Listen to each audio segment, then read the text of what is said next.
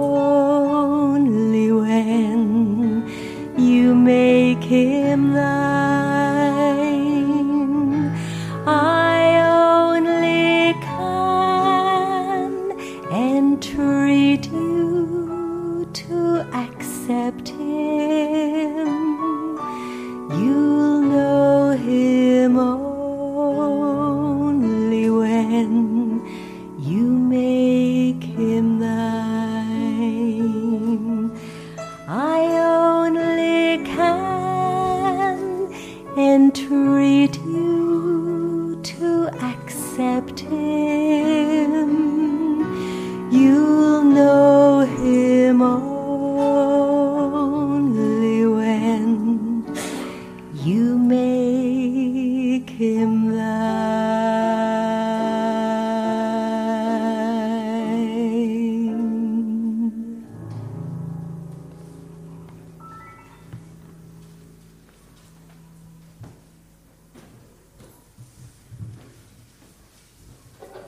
Well, that is our prayer that you will accept the Lord Jesus Christ tonight as your Lord and Savior and as your Master. Let's turn in the Word of God this evening, if you have a copy, to the book of Galatians, chapter number 6. Galatians chapter 6. I Want to read the first eight verses of the chapter together? If you don't have a copy of God's Word, just listen as the Word is read. And may God help even in the listening of His Word just now. Galatians chapter 6, the verse number 1. It says, Brethren, if a man be overtaken in a fault, Ye which are spiritual, restore such a one in the spirit of meekness, considering thyself, lest thou also be tempted. Bear ye one another's burdens, and so fulfill the law of Christ. For if a man think himself to be something when he is nothing, he deceiveth himself. But let every man prove his own work, and then shall he have rejoicing in himself alone, and not in another. For every man shall bear his own burden. Let him that is taught in the word communicate unto him that teacheth in all good things. Be not deceived. God is not mocked. For whatsoever a man soweth, that shall he also reap. For he that soweth to his flesh shall of the flesh reap corruption. But he that soweth to the Spirit shall of the Spirit reap life everlasting. Amen. We'll conclude at the end of verse 8. Let's briefly pray and ask help from the Lord. Loving Father, we now come to Thee, praying for the help of Thy Spirit to preach the everlasting gospel. We thank Thee for messages and song. We rejoice in our Saviour exalted in them. Lord, now as we come to preach the word, may again our Saviour be exalted, and may the sinner come to understand the great need of Him in the gospel Lord, close us in with God. Send thy Spirit, O God, among us. Fill me with the Holy Ghost and with power. For I pray these my prayers and petitions in and through our Saviour's precious and worthy name. Amen and amen.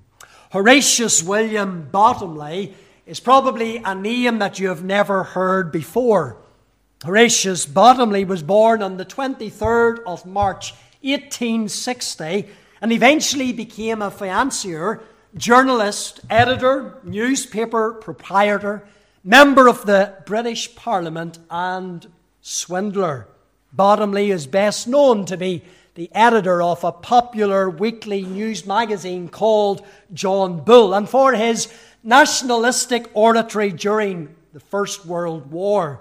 His career, however, came to a swift and sudden end when in 1922 he was convicted of fraud and sentenced to seven years' imprisonment. When in prison, Bottomley was forced to stitch meal bags together as part of his punishment. A chaplain one day was passing by and saw Bottomley sewing the meal bags together and said to him, Sewing Bottomley? No, Bottomley replied. I'm not sowing, I'm reaping. Horatius William Bottomley acknowledged in his words to the chaplain that his fraudulent past had caught up with him, and now he was reaping the consequences of his illegal actions. As Bottomley served his time there in Wormwood Scrubs, he came to real, the realization of the truthfulness of the words that, of our text this evening that we find in Galatians chapter 6, verse 7. Be not deceived. God is not mocked. For whatsoever a man soweth, that shall he also reap. The Apostle Paul, the one who was inspired by God to write these words, was one of the most intelligent, gifted, and exceptional theologians that the Church of Jesus Christ has ever known. Many of his opponents would speak of his letters being weighty and powerful.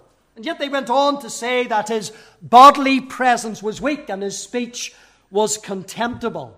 As skilled and as precise as the Apostle Paul was in unfolding theological truth, he was also able to take those deep, profound biblical truths and to present them to others in the simplest of forms.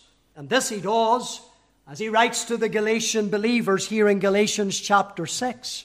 Because he simply takes the illustration of a farmer sowing a harvest and then the reaping of it. And he reminds his hearers about the law of the harvest within the context of Christian giving, namely, that you sow what you sow is what you reap. In other words, you never lose when you give to God. That was the simple teaching of Paul's words. But tonight in this harvest service, I want to take the words of verse 7 out of their immediate context. I want to preach a gospel message that I've simply entitled Sin's Harvest. Sin's Harvest. When you notice, first of all, from the words of our text, the deception that is associated with sin's harvest, the deception that is associated with sin's harvest. If you watch the television or you listen to the radio these days, it seems to be open season when it comes to mocking God. Comedians, soap writers, radio presenters have no qualms about openly mocking the God of heaven, biblical Christianity, or those who adhere to the Christian faith. Such are seen to be soft targets. Certainly, people, those people are not so keen when it comes to mocking Allah or his prophet Muhammad or the followers of the Islamic faith. Mocking God is something that we could say is very much on the increase, and we should not be surprised at that. Jude will tell us in his little epistle in the verse number 18 that in the last times mockers will arise. There should be mockers in the last time who should walk after their own ungodly lusts. As the coming of Jesus Christ draws ever near, mockery of God will be on the rise. Why such blatant mockery of God? Well, the reason is given to us at the commencement of our text for this evening. Men and women are deceived. Deceived when it comes to who God really is. And thus they have no qualms in mocking God. The deception finds its source in the human heart. Jeremiah 17, verse 9, reminds us that the heart is deceitful above all things and desperately wicked, and who can know it?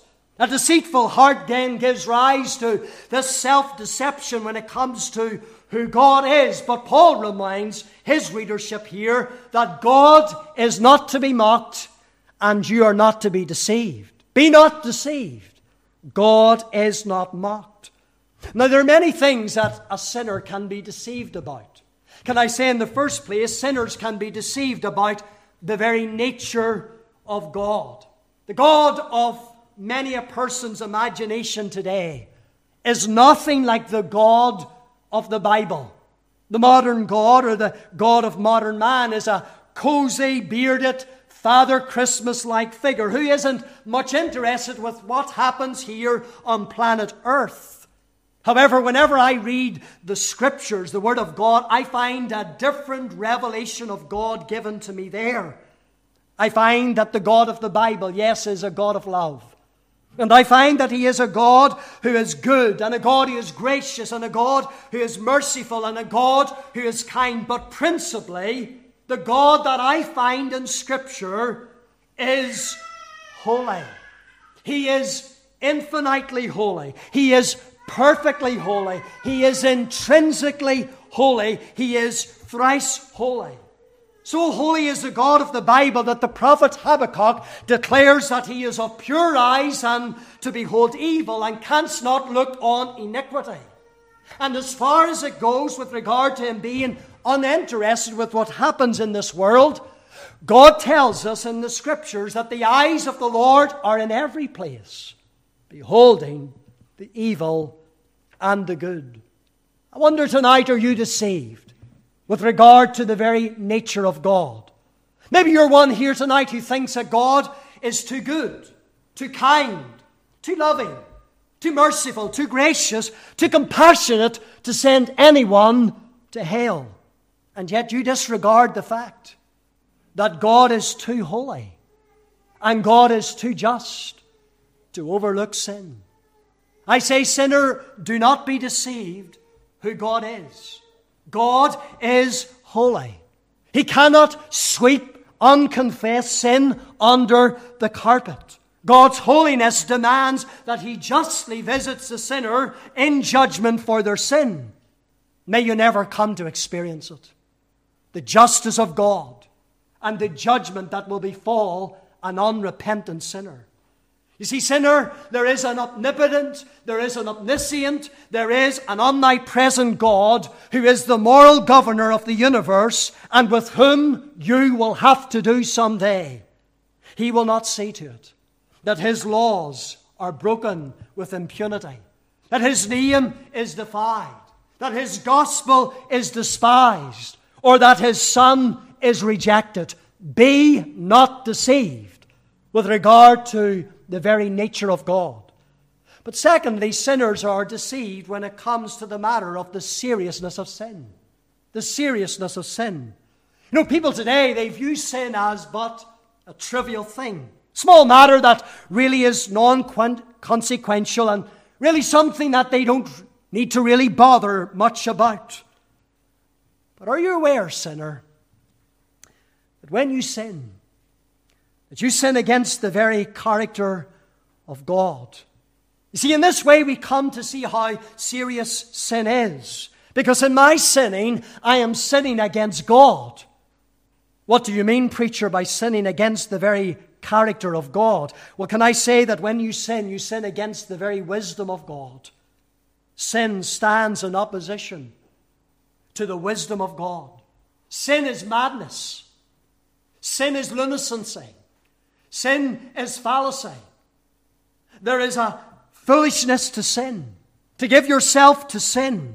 To give your life over to committing sin and holding on to that sin is foolishness on your part. You see, God in wisdom, He'll call the sinner from their sin, to separate from sin, to turn from sin, to repent of sin. But sinners in their foolishness, they hold on to the very thing that will see to their damnation in hell. Maybe that's you. Maybe you're holding on to your sin. What is it? It's only but a lie. What is it? It's only but a small thing I took. But it's all against God, against His wisdom. Sin is also against the power of God. Sin strikes at the authoritative power of God. Sin is an act of defiance against God's authoritative power. Sin is a revolutionary act. Sin is a rebellious act. Sin is a mutinous act by which the sinner sets themselves in opposition to the one to whom they owe everything. Sin is rebellion. It's high treason against the crown of heaven. That's what sin is.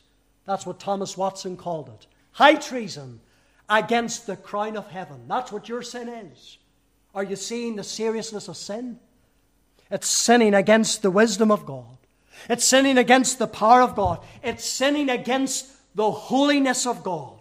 Sin viewed in light of God's holiness is seen as treason against the perfectly pure and holy being that is God. Your sin is unholy. Your sin is wicked. Your sin is defiling. And your sin is against the holiness of God. Your sin is against the justice of God. Ralph Venning said sin challenges the justice of God and dares God to do his worst. It provokes God to jealousy and tempts him to wrath. You see, God is angry with the wicked every day. Your sin is against the justice of God. Your sin is against the goodness of God. A goodness that would lead you to repentance. And yet a goodness that is spurned every time you sin. God's love is a branch off His goodness, and sin is a slight against God's love, which He manifested when He hung in naked shame upon the cross of Calvary. Your sin is against the very goodness of God, and your sin is against the very truth of God. Because sinners willfully reject the truth of God. They say their sin's not as bad. Sin's not as bad as God makes it out to be. The ungodly, they'll take the truth of God as it is revealed in the Word of God and they discard it. God says, Thou shalt not. And sinful man says, But I shall. God says, Thou shalt, and sinful man says, But I will not. John Bunyan, he said this about sin. He said, Sin is the dare of God's justice, the rape of his mercy the jeer of his patience, the slight of his power, and the contempt of his love. See, sinner, the seriousness of your sin tonight as you compare it to the very character and the very nature of God. I say, sinner, your sin is not against your fellow man, primarily. Your sin is not against some earthly king or some earthly judge, but your sin is against the very God of heaven the one who holds your breath, the one who keeps you living in this world, despite your rebellion, despite your sinning against God. God Himself is holding your breath. And every time your heart beats, do you know what it's saying? Shall He live? Shall He die? Shall He live? Shall He die? And every time your lungs fill, sinner, they're saying this message Shall she live? Shall she die? Shall she live? Shall she die? You sin against God. Understand it, sinner, and see the seriousness of your sin. Sinners can be deceived about the harvest of sin. Despite sowing to sin, the sinner deceives themselves into thinking that there will be no harvest, no harvest for me when it comes to my sinning. No, I will avoid that. I will evade the harvest. I say to go against or to think along those lines is to go against the decreed universal law of the harvest. The law that states what you sow is what you'll reap. I say, sinner, do not be deceived with regard to the matter of the harvest of sin. Sow to sin, and you'll reap sin's harvest. The harvest of sin is what? Death. Eternal, spiritual, and physical death. James 1, verse 15. Then when lust hath conceived, it bringeth forth sin. And sin, when it is finished, bringeth forth death. There is a harvest to be reaped because of your sin. Do not be deluded into thinking anything else, sinner. There's a harvest to be reaped. And so, we have the deception associated with the harvest. I want you to see, secondly, the sowing of sin's harvest. For whatsoever a man soweth. These words remind us that we are all sowers in this world. You might be a doctor, you might be a nurse, you might be a mechanic, you might be a painter, you might be a receptionist, a school teacher, you're maybe tonight here as a mother. Or maybe you're here tonight as a shop worker or some kind of engineer. Maybe you're just at school and you're just a school pupil, or maybe you're at university or college and you're a college or a university student, but ultimately you're a sower. You're a sower. And every day you're sowing seed. Every day in your words and in your actions and your deeds and your thoughts, you're sowing. And Paul, in verse number 8, he speaks here about two kinds of sowing that can be done. For he that soweth to the flesh shall of the flesh reap corruption, but he that soweth to the Spirit shall of the Spirit reap life everlasting. There's a sowing to the flesh, a sowing to the Spirit in this verse number 8 we need to consider what it means. What does it mean to sow to the flesh? To sow to the flesh is simply to do that which gratifies your flesh, to give yourself to it, to give yourself and throw yourself wholeheartedly into sinning. In the previous chapter in Galatians chapter 5, Paul will list the various seeds that can be sown by the sower who sows to the flesh. There is the fleshly seed of adultery, fornication, uncleanness, lasciviousness, idolatry, witchcraft, hatred, variance, emulations, wrath, strife, seditions, heresies, envyings, murders, drunkenness, and re- revelings. These are the works of the flesh. Or we could say the seeds of the flesh, what we would sow in our unconverted days. I wonder have you been sowing to the flesh indulging in those sinful practices that are prohibited by the moral lawgiver. Maybe you're an adulterer. Maybe you're an adulterer here tonight. Nobody knows it. But God knows it. God saw it. God knows all about your adultery. Maybe tonight your sin of choice is drunkenness. Friday night, Saturday night, you're found as a drunkard, intoxicated with drink. Uh, you might be a fornicator someone who gives yourself over to the flesh, or maybe reveling, or we would say partying. Maybe that's the sin that you're enjoying most at this present moment of time in your life. But remember this. Remember it, sinner. Now, are you listening, sinner? Remember it. The seeds that you're sowing, the fleshly desires that you're pursuing, there's going to come a harvest. There's coming a day of reaping. Those seeds will germinate. those seeds will grow and the harvest will be produced as you sow to the flesh. We have the sowing to the flesh, but there's also a sowing to the spirit. The person who sows to the Spirit is a person who, who, under the guidance and the influence of God, the Holy Spirit, they live a holy and a spiritual life. This is not something that we can do naturally. It requires the new birth, it requires the miracle of regeneration, a born again experience that the Bible speaks of, that Jesus Christ speaks of. This requires a new heart to be given with a new nature and new desires after God. By sowing to the Spirit, we need to be as one who has been born again by the Spirit of God and who has now been indwelt by the Spirit of God and who is being filled by the Spirit of God. This isn't what happens in the natural man, the unconverted person. What are the seeds that they sow? Well, could we not take those words in Galatians 5, speaking about the fruit of the Spirit as the Christian? Are they not the ones who sow love and joy and peace and long suffering and goodness and faith and meekness and temperance? Only the Christian can sow to the Spirit. So let me ask you out of the two, which are you sowing? Which are you sowing in your life? Are you sowing to the flesh? Are you sowing to sin? Or are you sowing to the Spirit of God? Are you sowing to righteousness or sowing to that which is unrighteousness? We're all sowing, and what we sow, we reap. It brings us to consider a third point, and that is the reaping of sin's harvest. The reaping of sin's harvest. I come from a farming background, but it was dairy farming. I was never, my father was never involved in crops, apart from silage, so I don't really know much about crop farming, arable farming. But I know that farmers sow seed in the springtime and the expectation that they will reap a harvest in the autumn. No farmer goes out to sow seed for the good of their health. It'd be a silly thing to do, just to sow seed for the good of one's health. He sows seed in the expectation and the hope that a harvest will be yielded. The seed will germinate and grow, and a bounty will be brought in.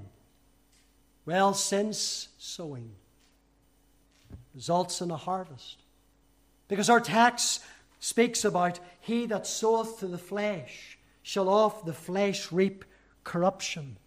The word corruption literally means destruction, ruination, that's the harvest of sin.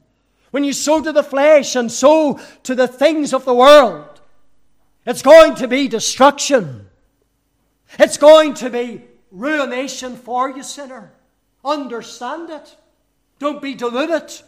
Don't be deceived. Don't let your own heart deceive you. Don't let the wicked one deceive you into thinking that this is not going to be me. I tell you, you're not going to defy God. God has declared it that if you sow to the flesh, you will reap corruption, destruction. Since harvest, when reap, reaped, will see to your destruction and your ruination, both in this life and in the life that is to come. You see, in this life, the sinner begins to reap the harvest that they have sown. Not in its fullness, it's as if it's the first growings or the, the first fruits of the harvest. They begin to manifest and begin to be reaped within the sinner's life. Let me explain what I mean. Think about the person who gives themselves over to the sin of drunkenness.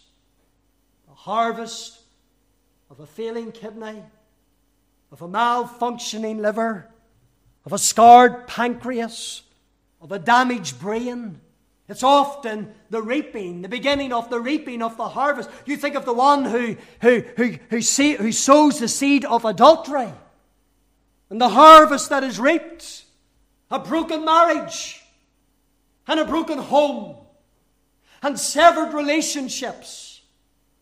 They're now reaping the harvest of their sin. Think of the one who sows to the sins of immorality, a harvest of transmitted diseases the parenting of children to multiple individuals is the harvest that is reaped. And so they begin to reap the harvest in time. But what is that harvest? Compared to the harvest that will be reaped by you, the sinner, in God's great eternity. It will be then. It will be then, and it will be only then, that the full extent of the harvest that you sowed will be realized by you, the sinner. We're told in our text that the one who sows to the flesh will reap corruption. In other words, they'll reap death, spiritual and eternal death. Think of the harvest of the seeds that you're now sowing. As we think about the reaping of sin's harvest, a number of matters that we need to remember. They're so simple. You've heard them before in harvest meetings like this. I'm sure of it. I would know it. They're so basic, these fundamental truths, but really it is the law of the harvest that we're thinking about tonight. Whatsoever a man soweth, that shall he also reap. Let me say in the first place that you will reap a harvest. Uh, I've tried to emphasize that to you, just as night follows day and winter follows autumn and Tuesday follows a Monday. So a time of reaping will always follow a time of sowing. Solomon reminds us of that. In Ecclesiastes 3, verse 1 and 2, to everything, there is a season, a time for every purpose under heaven, a time to be born, a time to die, a time to plant or sow, and a time to pluck up that which is planted. And, sinner, you'll reap the harvest that you sowed. Our text doesn't say, Whatsoever a nation sows that shall it also reap. The, the text doesn't say that whatsoever a family sows, that shall it also reap. It doesn't even say that which a couple sows, that shall they also reap. It says, whatsoever a man, singular, whatsoever a man soweth, that shall he also reap. You'll reap your harvest. You'll reap your harvest. Be sure of it. And Scripture says, he shall reap. That shall he also reap. You will be personally responsible for the reaping of the harvest that you personally sowed. You'll not blame your mates. You'll not blame your spouse. You'll not blame your brother. You'll not blame your sister for the harvest that you reaped. You sowed it. And sinner, you'll reap it. You sowed it. And you reaped it. And you'll reap it. Don't be deceived. There is a harvest up ahead that you have yet to reap. The second matter to keep in mind is that you'll reap in a different season that you sowed. Reaping doesn't come immediately after sowing. We know that. Time must elapse for between the seed going into the ground and for that seed then to germinate and for it to be eventually gathered in. And because of this time lapse between sowing and reaping in the spiritual realm, the ungodly can be deceived into thinking that the reaping time's never going to come. But you're deceived. And God says, Be not deceived. Or your sin it was maybe committed years ago. Nobody knows about it, but God knows about it. But you're going to reap a harvest. You're going to reap a harvest. It's not going to happen immediately, but a harvest you will reap. God is an appointed season when you will reap the wages of your sin. As one preacher said, payday someday, and so it will be. The third matter to consider is that you'll reap what you sowed that we're plainly told in our text whatsoever a man soweth, that, that shall he also to reap. To expect anything else than wheat, if you have planted wheat, is really to defy the established law of the harvest. You reap what you sow. To expect to reap anything other than eternal death after sowing the seeds of sin is to be is nonsensical. It's, it's illogical. What you sow is what you'll reap. Sow to sin, and you'll reap sin. Sow to righteousness, and you'll reap righteousness. But you'll reap what you sowed. As our sister sang tonight, the fourth matter to consider is that you'll reap more than you sowed. In agriculture, the prospect of surplus is what makes sowing so worthwhile. The farmers know that. They're always hoping for more, the surplus. For every grain of wheat planted, the farmer hopes that at least one ear of wheat bearing many kernels will be produced. I'm told there's something between 18 and 26 kernels within a single ear of a wheat that has been planted. It now produces 26 fold. There is a greater reaping with regard to that which is sown. And in the spiritual realm, this law of the harvest hold true, holds true. You not only reap what you sow, but you'll reap more than you sow. Hosea will speak of this. His little prophecy, Hosea 8, verse 7 For they have sown to the wind, and they shall reap the whirlwind. They only sow to the wind, but they'll reap. And the words are in the Hebrew the terrible whirlwind. The terrible whirlwind. Jeremiah Burroughs said, There is more in the harvest than in the seed. Sow a little sinful pleasure, and a great deal of misery is the fruit. You think of the smoker when they took their first cigarette. Did they ever think that it would lead to cancer? You think of the individual who placed their first bet. Maybe it was their, with their mates at the bookies. But Some of them never expected that it would lead to bankruptcy. Some individual who takes their first drink of alcohol, little did they think that it would lead to the absolute dismantling of their health. Think of the drug addict who takes their first drug, their first tablet, their first high. Little did they think that they would end up addicted to their drug of choice. But they're reaping, and they're reaping more than they sowed. I sat with a, a man a couple of months ago before I went on holidays in the summertime. That man diagnosed with cancer, not long to live. I asked the man the question Do you regret taking your first cigarette? And he says, Of course I do. But he's now reaping what he sowed. And reaping you will the hymn writer asked, after the sowing of sin is all done, after the glory of earth has been won, after the sands of thy life have been all run, what shall thy reaping be? After the pleasures of sin are all past, after the wealth of the world is amassed, when the death angel you face at the last, oh, what shall thy reaping be? in light of the harvest that is yet to be reaped by you, the harvest of sin, what then is the course of action for you, a sinner, to take in order to avoid reaping such a devastating harvest? Well, the answer is very simple turn from your sin, stop sowing to sin, and exercise faith in the lovely Lord Jesus Christ, the one who reaped the harvest of sin for all who would trust in him. At Calvary's cross, the harvest of sin was reaped by the Son of God. He died, and in his dying, he reaped sin's harvest, death, for all who would trust in him. What a harvest he reaped at the place called Calvary.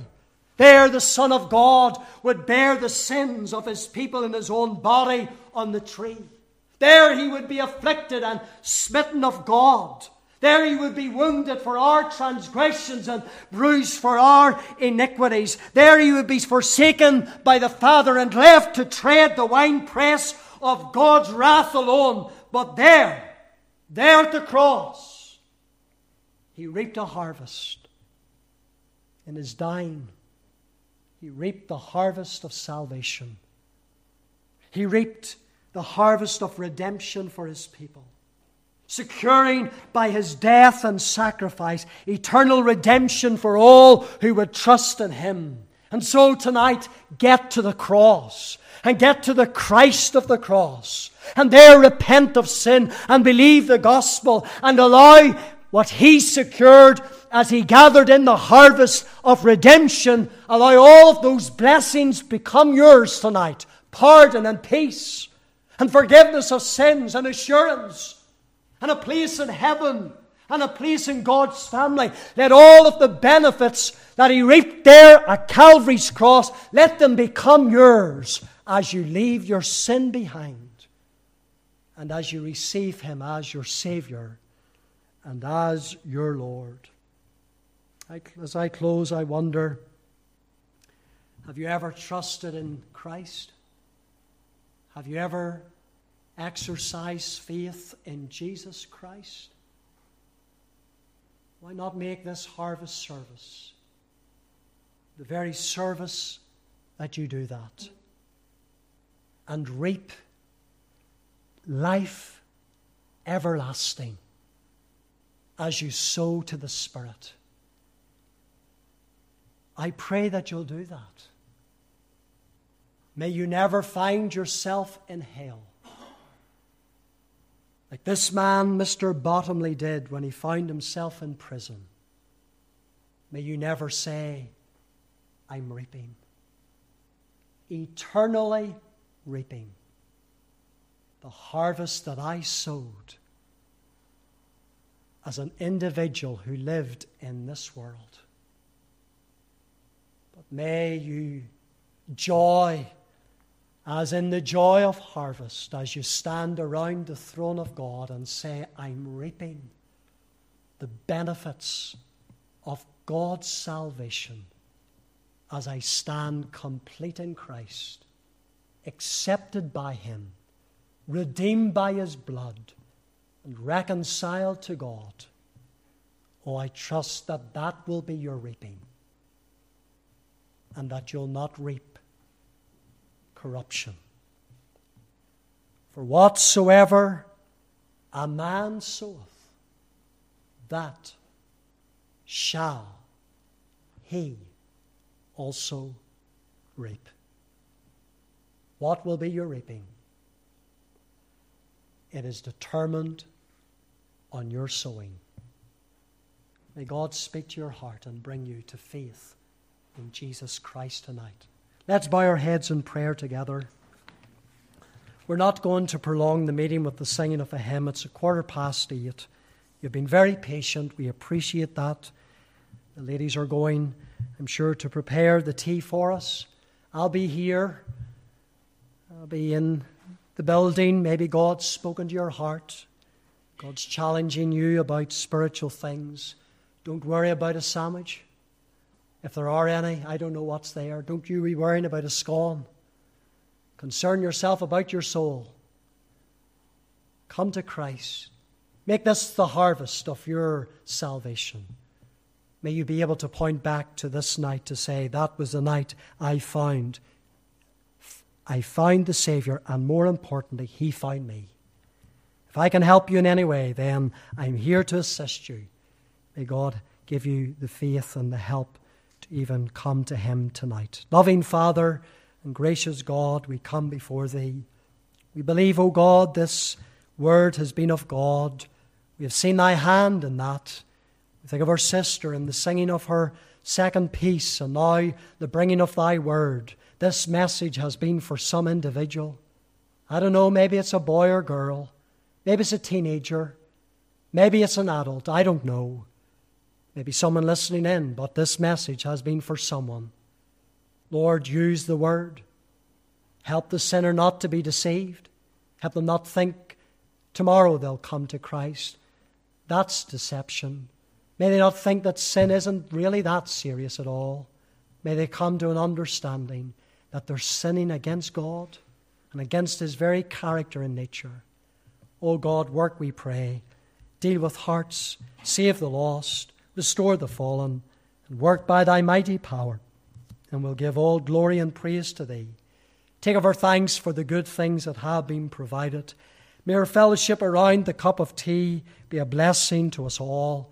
Bless our fellowship together, the church of God and those who are friends who have gathered in. May May we eat and drink to the glory of our God, and then take us safely home. We commit all things now to Thee and to Thy grace. And may the grace of the Lord Jesus Christ, the love of God, and the fellowship of God the Holy Spirit be with us all, all that know Christ, until the day you either come or call, for we offer prayer in and through our Saviour's precious and worthy name. Amen and amen. May the Lord bless you. Thank you.